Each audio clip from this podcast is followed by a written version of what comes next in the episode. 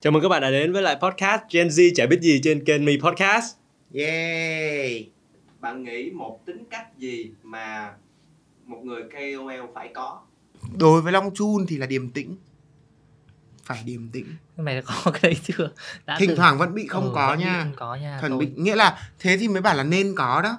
Bởi vì khi mà mình điềm tĩnh ấy, mình sẽ nhìn rất rõ câu mọi câu chuyện nó đang xảy ra trên cái không gian mạng. Cũng giống như việc drama chửi nhau cãi nhau suốt ngày.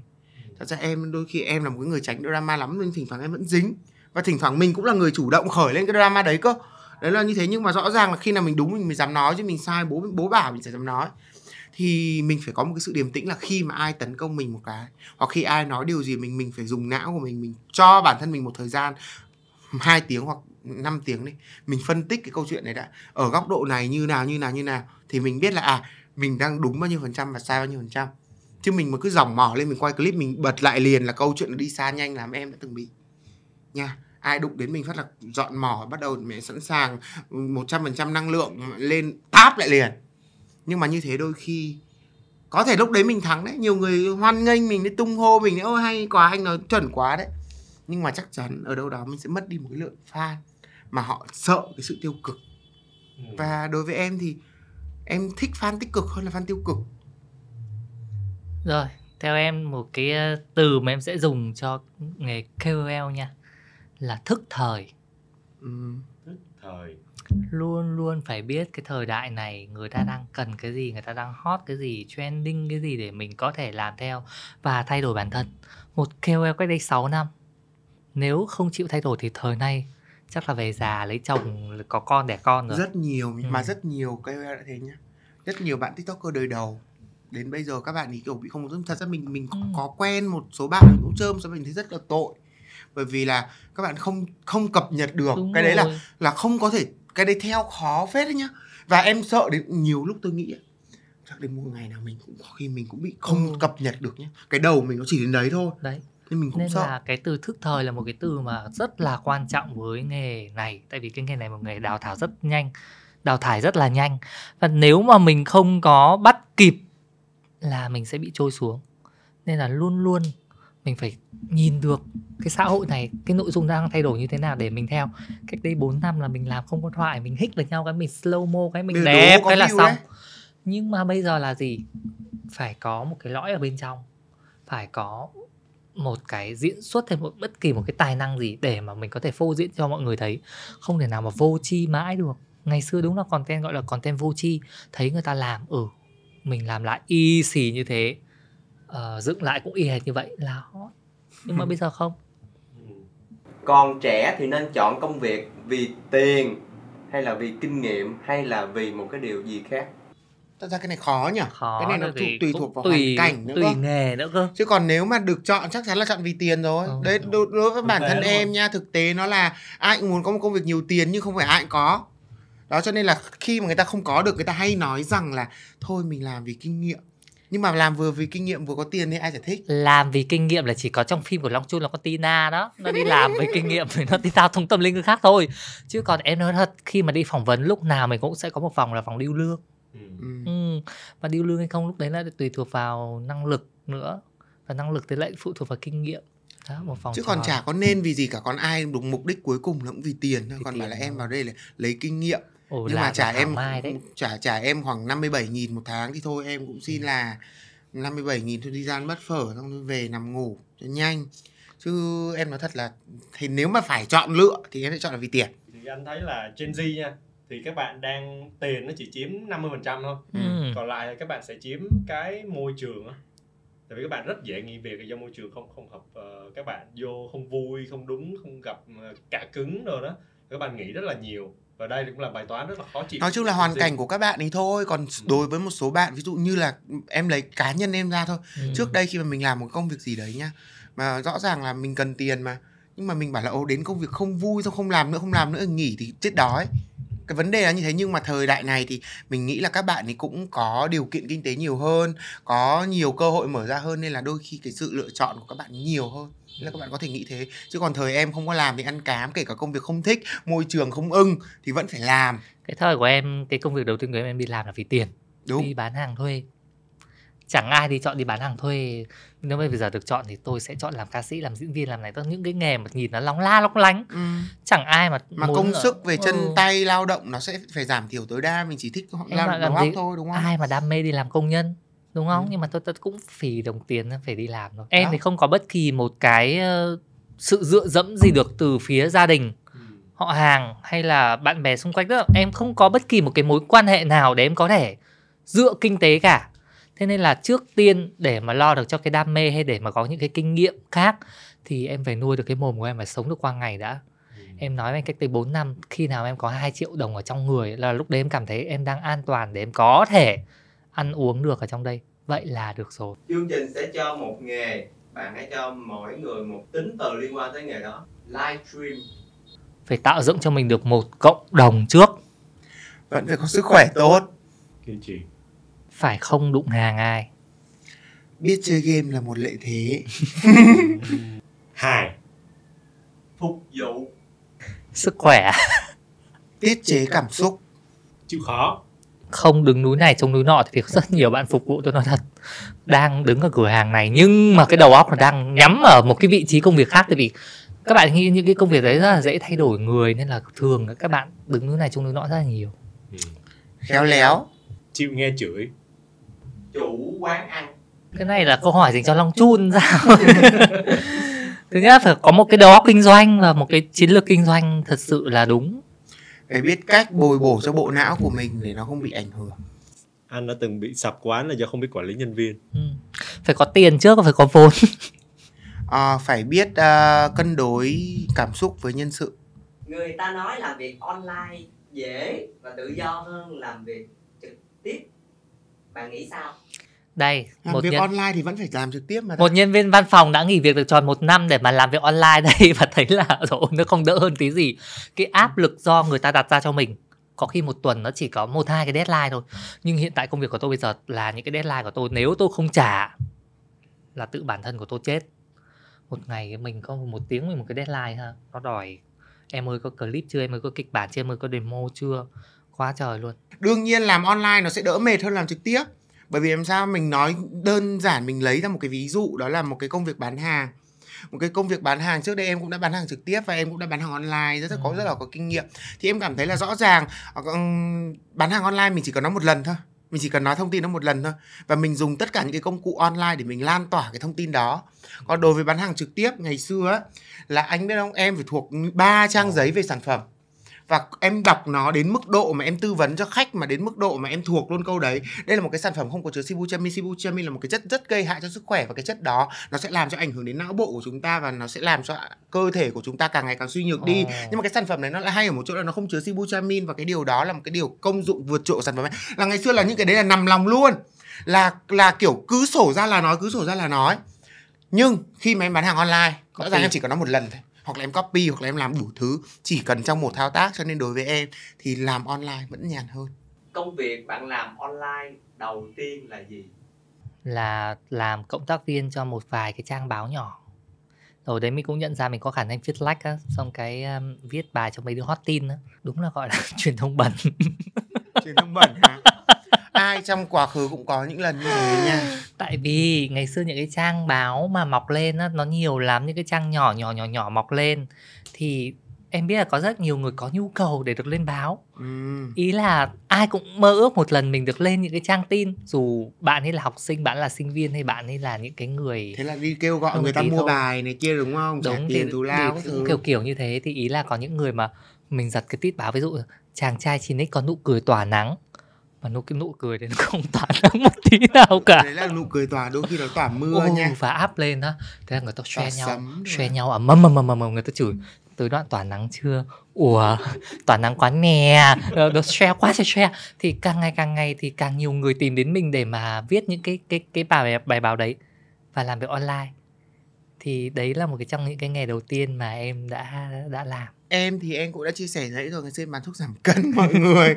Không phải, mọi người phải hiểu là ngày xưa có một cái giai đoạn, nếu mà uh, mọi người học của em trong trường sân khấu điện ảnh chắc chắn mọi người sẽ nhớ là em có một cái giai đoạn là em một trăm gần hai mươi ký. Có, có nhớ vậy. Rất đó. Là bự luôn.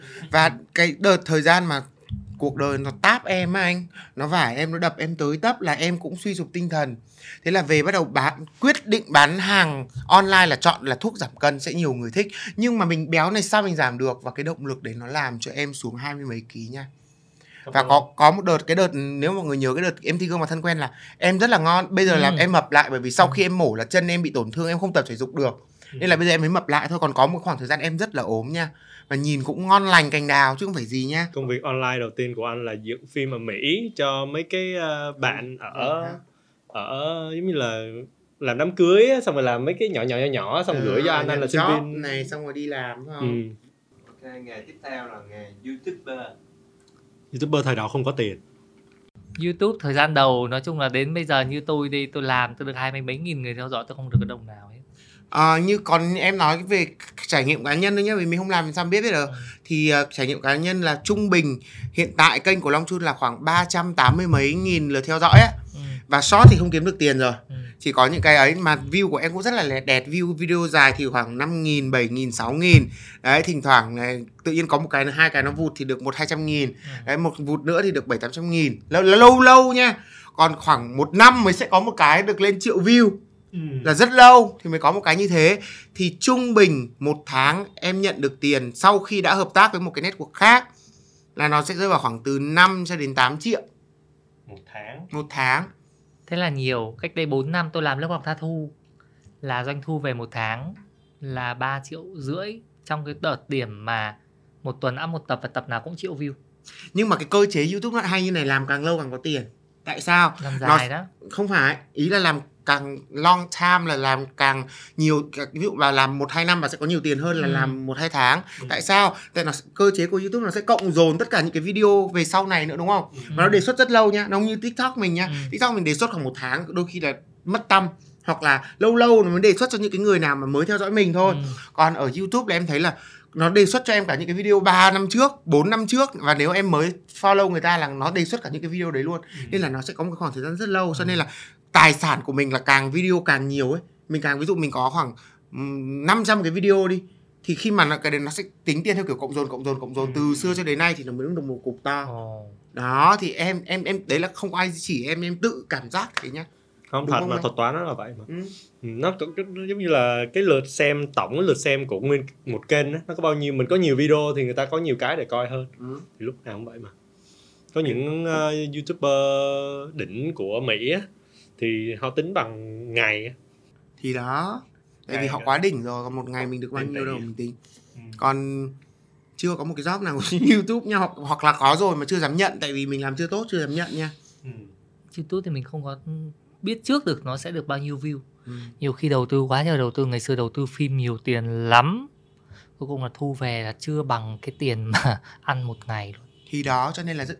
nền tảng YouTube nó là một cái nền tảng mà nhiều khi nó làm rất nhiều người bị nản nha, và phải bỏ cuộc nha. Nghề tiếp theo, làm chủ quán ăn hoặc quán cà phê. Đã làm chủ rồi thì con số nó vô vàn lắm, quy mô rồi này kia nọ khác. Ví dụ như quán em nha, em cũng không ngại chia sẻ đâu. Ờ... doanh thu một tháng khoảng tầm trên dưới một tỷ. Còn tháng nào mà như kiểu kinh tế đợt này đang suy thoái này, là mọi người thấy mọi người ra đường ăn uống ít, thì nó sẽ rơi vào khoảng năm bảy trăm. ừ. Nhưng mà năm bảy trăm mới là doanh thu nha mọi người. ừ. Mọi người chưa trừ tiền nhà, tiền ừ. nhân viên. Thực sự có những tháng nói thật em chỉ cầm về được mấy chục triệu thôi, Hai ba chục triệu thôi. Đấy, đối với một cái công việc kinh doanh như thế là ít nha. ừ. Đó. Còn đương nhiên có những tháng mình cầm về hai ba trăm. Đấy là nhiều nhất rồi đấy. Còn đừng bảo là mở quán ăn mà một tháng cầm một tỷ, không có nha. Không có, không bao giờ có. Thì phải mở chuỗi. Thì phải mở chuỗi. ừ. Hoặc là một cái quán rất là đông mà nườm nượp nườm nượp qua ngày qua tháng rồi mà xếp hàng xếp biếc thì em nghĩ là có thể ấy. Mình cũng chưa làm, mình không nói hay được điều gì. Nhưng mà như quán ăn bình thường thì em nghĩ là nó sẽ rơi vào khoảng, nếu mà đều khách thì nó sẽ rơi vào khoảng tầm năm bảy mươi triệu đến một trăm triệu một tháng. Đấy là trung bình ừ. với những quán ăn bình thường. Chưa kể là quán ăn của ca o lờ như, như Long thì nó có rất là nhiều lợi thế rồi. Đúng rồi. Còn như một cái quán ăn bình thường thì nó khoảng năm bảy chục, một trăm triệu. Quán cà phê thì anh mở hồi năm lâu rồi, không biết là giờ còn giá đó hay không. Năm hai không một năm anh mở ở Nguyễn Biểu á. Thì lúc đó là một tháng nếu mà thu nhập tốt thì nó tầm khoảng chừng độ gần trăm. Thu nhập là doanh thu, doanh thu như Long nói đó, trừ hết tất cả mọi thứ đi thì mình còn lại khoảng tầm chừng độ sáu, sáu. Nhưng mà mọi người nhiều lúc mọi người công nhận cái khoản trừ doanh thu xong nhìn choáng váng và buồn, nhìn buồn liền á. Kể cả làm ca o lờ cũng thế chứ đừng nói là làm kinh doanh. Làm ca o lờ là tôi không làm không ca o lờ. Tính tiền tôi chi ra thì luôn đó. Tôi kệ, tôi quên số đó. Tiền đấy đi. Không, không tính để quên đi nha. Ừ. Giống như cái mọi người có biết cái thẻ người ta thỏa người ta gọi thẻ tín dụng không? Mở được một tháng hết hồn đóng thẻ. Biết sao không? Biết mình tiêu bao nhiêu tiền. Sợ. Nghĩa là ngày cái xưa khi mà mình tiêu nhỏ nhỏ nhỏ mình nghĩ là ở một tháng mình tiêu.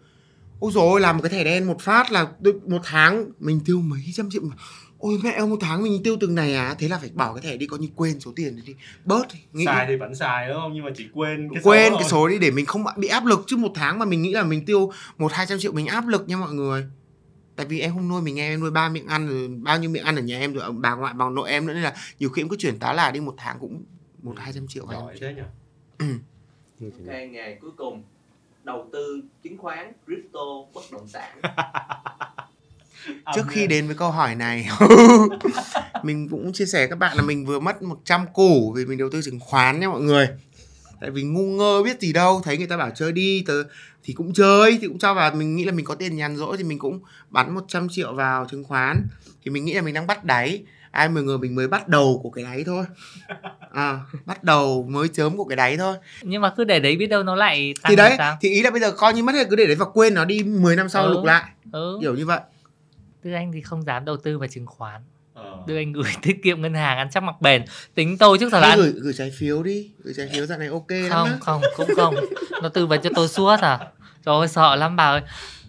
Suốt ngày nhân viên ngân hàng ạ, anh ơi anh đang có tiền nhàn rỗi rất là nhiều và em thấy là cái khoản tiền ở trong tài khoản của anh nó cũng khá là lâu rồi. Bên em đang có chính sách đầu tư trái phiếu này, lãi suất cao hơn ngân hàng nhưng anh có thể rút bất cứ lúc nào. Cúp. Nhưng mà hồi anh đấy là vụ kia bè. Xảy ra chưa? Mà, mà... Chưa xảy ra đấy. Và khi mà cái vụ đấy, đấy xảy ra rồi là tôi cảm thấy biết ơn cuộc đời này. Tại vì tôi là một người ăn chắc mặc bền. Lãi ngân hàng bây giờ đã lên đến chín phẩy ba rồi thưa mọi người. À không, cái đây kể cho mọi người chuyện mẹ em. Mẹ nuôi em, ừ. Mẹ mà ai cũng bảo em là tại sao sinh ra trong một căn nhà ngậm thìa vàng các thứ, ừ. Gia đình không phải mẹ ruột em, ừ. Nhưng mà gọi là bác em, nhưng mà em gọi là mẹ nuôi. Thì cũng kiểu gia đình cũng khá giả, ừ. Bỏ gần hơn năm tỷ vào trái phiếu, ừ. Mọi người. Nhưng trời độ, Phật độ. Có nghĩa là trước khi cái chuyện đấy xảy ra, à không ma xui quỷ khiến nó lên lên thăm hương ông bà xong đi xuống thì cái, cái, cái, cái, bà bên ngân hàng gọi là bây giờ có muốn gửi nữa không? Tại vì bây giờ là đáo hạn rồi, ừ. Thì muốn rút ra như nào? Tự nhiên mà không hiểu ai xui, bình thường là gửi tiếp đấy, à. Rồi rút ra, vừa rút ra sau lên vụ ét xê bê. Có nghĩa là đấy, nhiều khi nó còn do mình ăn ở đúng không mọi người? Do ông bà mình có tiền hay không bà nữa. Nữa nha. Cho nên là về nhớ thắp hương gia tiên đầy đủ.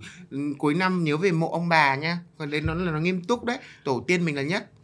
Anh thì hôm bữa anh có cứu, không, cố cứu thôi chứ cứu không được. Một vụ cũng ba mươi hai tỷ là vẫn đang cũng ét xê bê luôn. Có hai mươi hai tỷ mà tôi chưa có nha. Mua được penthouse đó. Ôi ba mươi hai tỷ nhiều. Là là lúc mà bạn đó gửi á thì không có nói gì cho anh hết, là bạn bạn cấp ba, xong tự nhiên lúc bùng cái xong bị cái mấy alo ờ cứu. Xong thì thì các bạn nếu mà không có kiến thức thì đừng đụng vô mấy cái này. Kiểu gì cũng âm. Nói tóm lại như này này, ví dụ các bạn có một tỷ đi. Mình xác định mình chơi may rủi, mình xác định mình chơi cờ bạc đi. Đúng rồi, cờ bạc. Cờ bạc đi, ừ. Thì mình bỏ một trăm triệu ra mình vứt đấy. Còn nếu mà các bạn xác định đây là một thương vụ làm ăn thì hãy tìm hiểu cho kỹ. Không cái gì xấu cả, cũng có những người giàu rất giàu lên vì những cái nghề này đúng không ạ? Nhưng mà phải biết nha. Chứ còn một cái thằng mà bây giờ tính ba con số cộng như tôi mà tôi không cộng được. Mà bây giờ bảo chơi chứng khoán thì thôi xin các bạn ngưng. Chúng ta tạm ngưng nha. Chúng ta tạm ngưng ở chỗ đấy thôi chứ còn đừng để tiền mất tật mang. Còn tôi mất một trăm củ đấy là quá đủ rồi. Không muốn mất thêm nữa. Bạn bè tôi chơi chứng khoán mà những cái người mà người ta có thể kiếm được tiền nhờ chứng khoán là người ta canh hàng giờ luôn, ừ. Người ta coi đấy là công việc. Tức là sáng dậy giờ nào vào check này. Và đúng cái giờ đấy check. Và gần như cái màn hình lúc nào người ta cũng theo dõi. Chứ không phải là cứ xanh thì vui mà đỏ, ừ. Thì khóc như mình đâu, ừ. Người, người ta theo dõi, người ta có đầu lắm. Tư, người ta có xoay vòng và người ta rất là ngắn hạn. Chứ người ta không phải là để xong đến khi nào nó tăng, nó tăng, nó giảm, nó giảm, không có đâu. Ừ. Thời này thì chắc là các bạn mới ra trường thì bị dụ vào mấy cái pha này hơi nhiều. Nhìn nó không nhiều đâu nha. Các bạn cứ mỗi người giống như sinh viên bỏ, bỏ hai ba triệu vô. Không nhiều đâu nha, nghe không nhiều nhưng mà cộng là cả ngàn người. Thì đó là một con số không nhỏ. Mà cũng không hẳn là chứng khoán mà nhiều khi còn tiền, tiền ảo bây giờ khủng khiếp oh, luôn, yeah. Tiền ảo thì chưa chơi bao giờ. Tại vì tôi thấy cái gì có chữ ảo là ừ. Mình thấy nó sẽ sai ấy, ừ. Tiền ảo có hàng trăm hàng ngàn sàn. Sàn nào cũng có một đội cò mồi đi. Quá trời, ngày xưa có một hot tiktoker lên quảng cáo tiền ảo quá trời. Xong cuối cùng bị công an tóm. Ồ, oh, vậy yeah, hả? Và bị khóa luôn kênh tiktok luôn. Đó, cho nên là thôi nha mọi người, cái gì mình biết thì mình làm, cái gì mình không biết thì thôi mình cứ từ từ mua vàng đi cho nó an toàn. Em nghĩ là mua vàng hoặc mua những thứ tài sản mà nó có thể tăng giá. Đúng ví dụ không? Như bây giờ mình bảo mua đất thì chắc người ta có tiền mua đất, mình ừ. còn chưa có tiền mua đất mà. Thì bây giờ bảo mua vàng đi, mua một chỉ, hai chỉ đấy, tích tích tích tích đấy. Đất Hà Nội giờ mắc chưa nhỉ? Không, Sài Gòn mắc hơn. Sài Gòn mắc hơn Hà Nội. Sài Gòn mắc hơn. Không biết tại sao, mình không có kiến thức, không mình nói đây là mọi người lại chửi mình nha. Nhưng mà ý là khi mà mình hỏi nhà ở ngoài Bắc và mình hỏi nhà trong này thì mình thấy nhà trong này đắt hơn. Nhà trong này mắc hơn gấp đôi. Ừ. Căn hộ ở bên Hà Nội thì giờ bây giờ khoảng bao nhiêu trong khoảng hơn hai tỷ hoặc là không, ba tỷ. Không, mọi người đừng họ, đừng có so sánh với phố cổ nha. Ừ. Phố cổ Hà Nội thì không so sánh được. Ừ. Tại vì phố cổ Hà Nội lắm, nó là một cái mức giá mà nó như kiểu kiểu kiểu kiểu nó không nó không có cái, nó nó là một cái cái định giá mà nó đã là có sẵn một cái barem rồi. Ừ. Đó, chứ còn mình đang nói là nhà ví dụ nhà ở mạn ví dụ Thanh Xuân hay Cầu Giấy gì đó mà so với nhà trong này thì mình thấy nhà trong này đắt hơn. hai tỷ rồi đấy. Em thấy là tầm ba tỷ ở ngoài Hà Nội đổ về là đã có những cái căn chung cư hai đến ba phòng ngủ rất đẹp và tiện nghi. ba tỷ trong này giờ tôi đi họ không mua được căn. ba tỷ ở trong đây không, chưa mua được một phòng không ngủ. Không có, nhưng mà trông rất sợ nha. Ừ, hoặc là nó đã xuống cấp. Xa, nó xa, một là xa, hai là cái chung cư đấy không phải chung cư mới. Ừ. Hoặc là rất xa luôn đấy, tại vì ừ. đường phố xá trong này vốn dĩ nó đã xa nhau rồi. Bạn đã bao giờ bị lừa qua mạng chưa? Rồi chứ, chắc chắn ai cũng bị luôn á. Tôi là bị lừa từ thiện. Em rất là hay thấy mấy cái hoàn cảnh thương thương á, xong là thấy số tài khoản xong bắn tiền. Thì ngày xưa thì gặp một cái quả mà mình cũng không vào Facebook họ để mình check xem là Facebook ảo hay Facebook thật. Thì mình cũng thấy rồi, đọc xong thương quá là bắn tiền ngay lập tức. Sau đấy vào Facebook là thấy quá trời là cảnh báo đây là, là Facebook phúc ảo. Thì em nghĩ bên ngoài em có đánh rơi ví dụ năm trăm nghìn hay một triệu. Nhiều khi em chỉ tiếc trong cái lúc đấy thôi. Nhưng mà em không hiểu sao em bị lừa năm trăm nghìn thôi mà em tức, em nhớ đến bây giờ. Và không hiểu sao tức cái tiền mà mình làm mất uh, vì một cái lý do gì đấy hay mình ăn mất thì mình không thấy bây giờ thì thấy tiếc. Ăn hết ba bốn triệu cũng không thấy tiếc. Nhưng bị lừa là chỉ có một trăm nghìn, hai trăm nghìn, ba trăm nghìn thôi là cũng thấy tiếc. Đấy thì, thì đây cũng là một bài học. Đây nhá, nhưng mà chuyện của em cũng dơ dứa Đức Anh nhưng mà quy mô là lớn hơn. Quy mô lừa đảo nó kinh khủng ừ. hơn. Và thực sự em cũng không biết con số cuối cùng mà em và mọi người bị lừa là bao nhiêu. Kể cho mọi người nghe câu chuyện này phải kể từ đầu. Có nghĩa là vào một ngày đang rất đẹp trời, có một bạn bạn nhắn tin cho em. Bạn ấy để em ra một cái Facebook xịn nha. Ừ. Bạn nhắn tin cho em bạn là bạn ấy đang bị uh, ung thư hay cái gì đó giai đoạn cuối gì đó. Và kiểu bạn rất cần, và bạn ấy còn đưa những cái dẫn chứng là kiểu à, hồi đấy là anh Huỳnh Lập này kia cũng giúp đỡ bạn ý ừ. rồi mấy anh chị em trong người cũng giúp đỡ bạn ý. Thế thì mình có một cái lòng tin từ đó. Thế bắt đầu là mình bắt đầu em mới bắt đầu gọi điện cho bạn luôn. Em hỏi han là bạn bây giờ bạn bảo bạn yếu lắm rồi mà bây giờ bạn cần tiền thì bạn mổ việc này kia. Thì em cũng rất là kiểu như là mình kiểu chạm đúng vào cái cái lòng trắc ẩn của mình. Thì mình bảo là ok để tớ kêu gọi giúp nha. Trời ơi còn kêu gọi nữa mà. Ừ. Anh biết không, mà em kêu gọi thực sự khi mà em up ảnh bạn đấy lên rồi em kêu gọi mọi người là bạn này bạn đang tình huống như thế, em đã tìm hiểu kỹ thông tin rồi, thật ra là lỗi do mình là ừ. mình cũng không trách, nhưng mà bởi vì cái lòng tin quá lớn và bạn ấy cũng chụp ảnh bệnh viện của các bạn ấy rồi bạn ấy bị tay chân, bạn ấy bị lở lét hay là bị gì đó, thì nói chung là em cũng up ảnh những cái hình ảnh đó lên để mà nhờ mọi người hỗ trợ, vì mình nghĩ là thôi cứu được một mạng người thì dù gì cũng cũng tốt hơn. Được đúng đến một hôm, à, không phải đến một hôm nữa mà em up buổi sáng thì buổi chiều hôm đấy có một bạn rất nhiều người nhắn tin cho em nói bạn này không phải là bị ung thư gì cả mà bạn là một bệnh nhân của hát i vê ết. Ở đây nói ở đây không phải để mình lên án những người hát i vê ết, họ không có tội gì cả và ai cũng khổ như nhau cả thôi, nhưng vấn đề là đầu tiên là bạn lừa dối mình đã này, cái vấn đề thứ hai là bạn này là bạn ấy nghiện ma túy. Oh. À, bạn nghiện ma túy cho nên càng ngày càng ngày á bạn ấy sức khỏe của bạn càng tệ đi là bởi vì bạn ấy nghiện vào ma túy.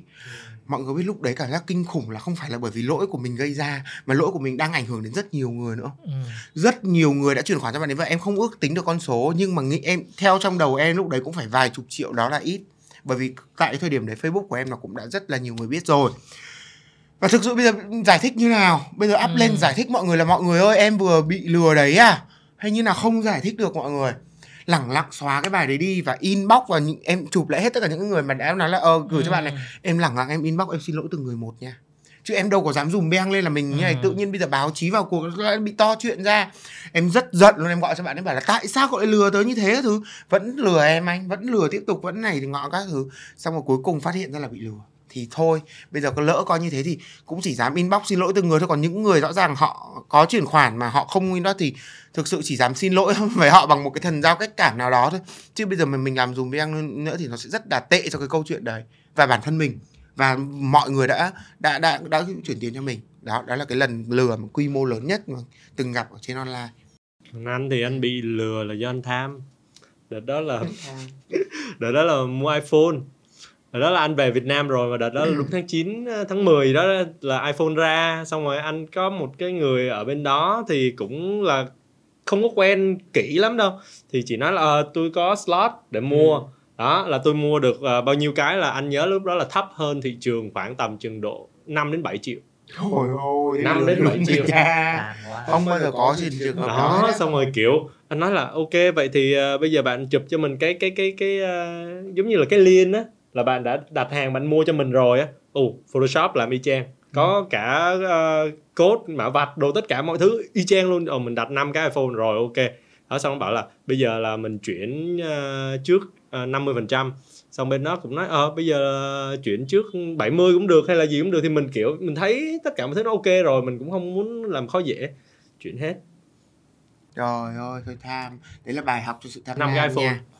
Đáng nha. Em còn bị một lần nữa là em ngày mùng một Tết, mấy chục inbox inbox cho tôi bảo thằng lừa đảo, mày mày lừa đảo vé máy bay, mày lừa tao, mày sẽ chết sớm thôi con ạ, rồi này kia thế này thế kia.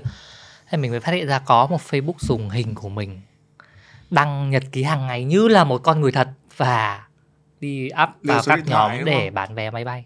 À. Và sau khi người ta chuyển khoản tiền đặt cọc máy bay là bị block. Và sau đấy người ta bảo đã tin được Facebook thật của nó rồi nè. Lao vào. Rồi ôi quá trời quá trời quá trời. Thì lúc đấy mình cũng không biết làm sao, mình chỉ có nhắn là rồi bị lừa rồi má, đây nè Facebook thật đây nè. Thì bây giờ biết sao được giờ, thì mình đâu có có chịu trách nhiệm được những, những cái đó đâu. Thật ra nhiều khi mình cũng là nạn nhân thôi. Ừ. Nhưng mà ý là như này này, ngày nay ở trên internet thì rất nhiều những cái hình thức lừa đảo. Quan trọng là một là đánh vào lòng tham đó.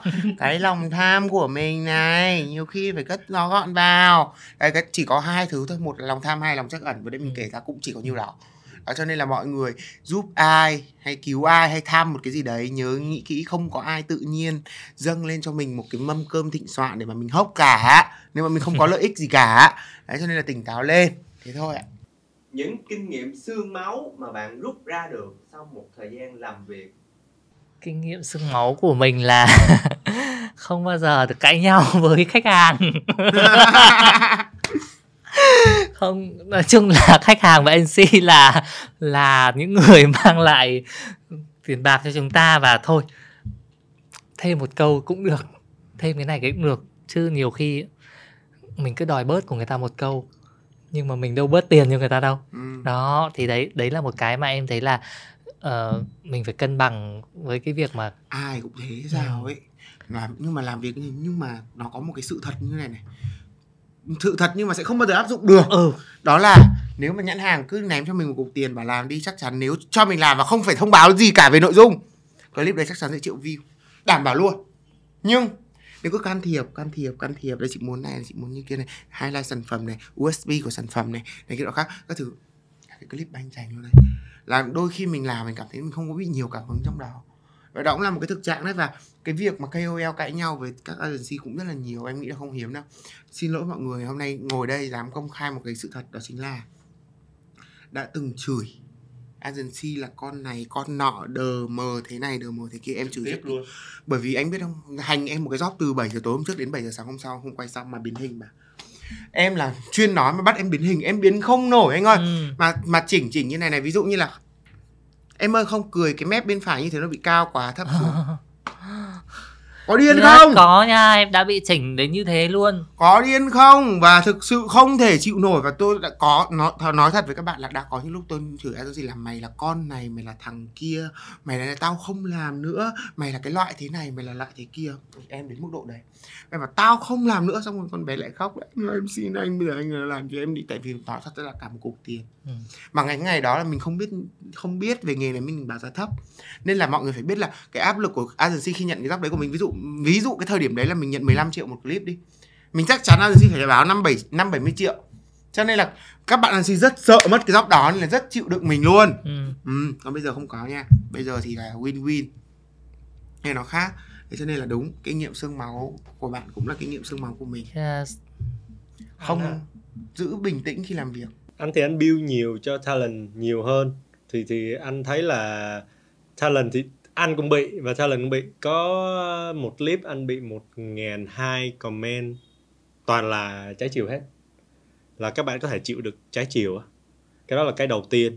Như là khi mà vừa rồi thì thì cũng có một số talent bên anh cũng bị sốc bởi vì cái dư luận trái chiều khi các bạn lên quá nhanh á, xong rồi chịu được một đống thứ chửi, xong rồi bắt đầu lại là người này nói, xong rồi về gia đình biết, xong gia đình lại điện lên, ờ mày sao mày tại sao mày lại làm như vậy, kiểu như mà mọi người phải chịu được những cái thứ đó.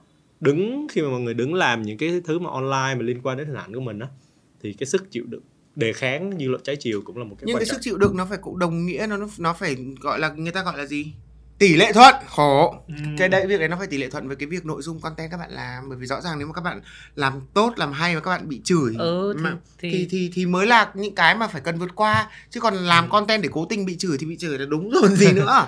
ừ. thì thì thì nói chung là nó cũng là phải tỷ lệ thuận. Người ai ai cũng biết à? Không, không chả nói nữa, nói thế thôi. Không, cũng nhiều lắm, nhiều người ở trên tất cả nền tảng xã hội là cố tình để làm cho bị chửi lắm. Nói thì TikToker, kể cả những người người ta làm nghệ thuật chuyên nghiệp, người ta làm nghệ sĩ, người ta cũng đôi khi chẳng qua bây giờ TikTok nó đang mạnh nên ai cũng chửi TikToker, khổ tội nghiệp, tội nghiệp TikToker.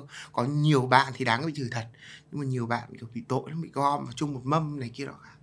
Như tụi em á, lúc nào tụi em cũng xuất hiện để mà làm đẹp hơn những cái từ, ví dụ như TikToker, nhà sáng tạo nội dung, thì thật sự lúc nào mình cũng tâm huyết để mà mình làm cái này cái kia để mang lại giá trị cho mọi người. Nhưng mà có những người là làm xấu đi cái mặt bằng chung luôn. Tức cái anh, nhiều khi mình thấy cái cộng đồng mà mình đang mang ơn ấy, mình đang biết ơn một cái cộng đồng đó, một cái nền tảng đó, xong tự nhiên mình thấy một thằng chạy từ đâu vào ờ uh, nó là té nước, nó tát đây. nước ừ. vào nhà mình ấy, nó tát nước, nó tát nước, nó tát sơn đỏ vào nhà mình, xong rồi bố mẹ mình lại không cho mình đánh nó ấy, kiểu thế. ừ. Nó là cái cảm giác đấy đấy, cho, cho nên là kiểu nhiều lúc bị ức lắm, nhưng mà thôi kệ thôi, bởi vì là mình không cấm được, mình không cấm được những anh chị em ruột của mình vào cùng một căn nhà ở với mình. ừ. Đó, còn mình cũng không bảo bố mẹ mình là hãy từ đứa con này đi được, đúng không ạ? Thì cách tốt nhất là mình sống chung với nó, và mình càng làm những cái điều mà mình có thể xóa mờ được những cái nó gây hậu quả nó gây ra thôi. Nếu được quay lại quá khứ, bạn sẽ chọn nghề nào làm sớm hơn và sẽ không làm nghề nào mà bạn đã từng làm? Câu hỏi xoắn não ra. Cái này theo tử vi, theo tất tần tật cái con số của cuộc đời mình đã sắp đặt rồi. Tất cả những cái nghề nghiệp mà mình từng trải qua để mình biết được mình có hợp với nó hay không. Và không, nhưng mà nếu mà rõ ràng quay được quay trở lại quá khứ thì sẽ làm content creator sớm hơn, vì mình Tuy mình làm trước được thị trường. Đã có cái nền tảng đâu để mà làm. Thì mình làm ở Facebook, Facebook bây giờ nhá, mà cầm cái não này nhá, về mười năm trước nhá, giàu chắc luôn. Ờ. Đúng không? Hả? Ừ, thì cái thời mà phở cái đặc, thời mà phở đấy đặc nhá. biệt từ này kia đó. Ờ, thời, ừ. thời đấy thì chưa có TikTok thì mình làm YouTube. Ừ. Mà thời đến bây giờ bây giờ ấy thì ai cũng nắm được chìa khóa trong tay là không, làm YouTube. Chưa có chưa có tại vì ngày xưa nhãn hàng ấy, người ta chưa có booking ở trên đấy nhiều nên ờ, mình khó làm đấy. Cũng không có tiền. Ờ, cũng có thể nhỉ. Thế thôi, cho nên là đừng thay đổi gì cả, giờ đang sướng tự nhiên ừ, thay đổi rồi, xong rồi. Vận mệnh lại sai, ừ, sai kim mộc thủy hỏa thổ lại đi đi chệch hướng. Nên em nghĩ là thôi, thôi thôi cuộc đời mình an bài mình như nào thì thôi mình chấp nhận, và đến bây giờ thì mình cũng hài đạt, đạt muốn được chết hài lòng, hài lòng muốn chết. Thôi đừng thay đổi gì cả, thay đổi biết đâu nó lệch sóng khổ hơn. Tham thì thôi. Anh thì có thay nhá. Anh thay. Anh thay. Tính anh tham mà. Ừ, hồi đó anh bị uh, anh anh đi bán đa cấp ấy. À, dạ. ờ, ờ anh hồi đó anh đi bán đa cấp, à, không phải nó bị lừa thì cũng không phải bị lừa, tại tham anh mà lừa người ta, ừ, anh lừa người ta anh rồi. Tham mà, xong rồi cái anh cái nghề ta tham, anh lừa được một người, anh mất luôn người bạn đó luôn. ừ. ờ, chả làm gì hết, nhưng mà ý là mình mất luôn người bạn đó, bởi vì thật sự là mình tham, kiểu mình vô mình thấy thu nhập kinh quá ừ, này nó lên mình... mấy tháng có máy bay, lên bốn sao là có du thuyền này kia, đúng không? ừ. Thì đối với anh là một người, mối quan hệ nó quan trọng hơn nhiều so với tiền, nên là nếu mà quay lại thì anh sẽ không làm cái nghề đó. Và chắc chắn là anh sẽ phải uh, làm tài chính sớm hơn, chứ không phải là content sớm hơn. Cảm ơn các bạn đã coi Gen Z Chả Biết Gì cho đến giờ phút này. Và nếu các bạn thấy hay, và các bạn hãy để lại một like, một đăng ký kênh cho Me Podcast. Và xin chào và hẹn gặp lại các bạn ở số sau. Bye bye mọi người. Bye bye.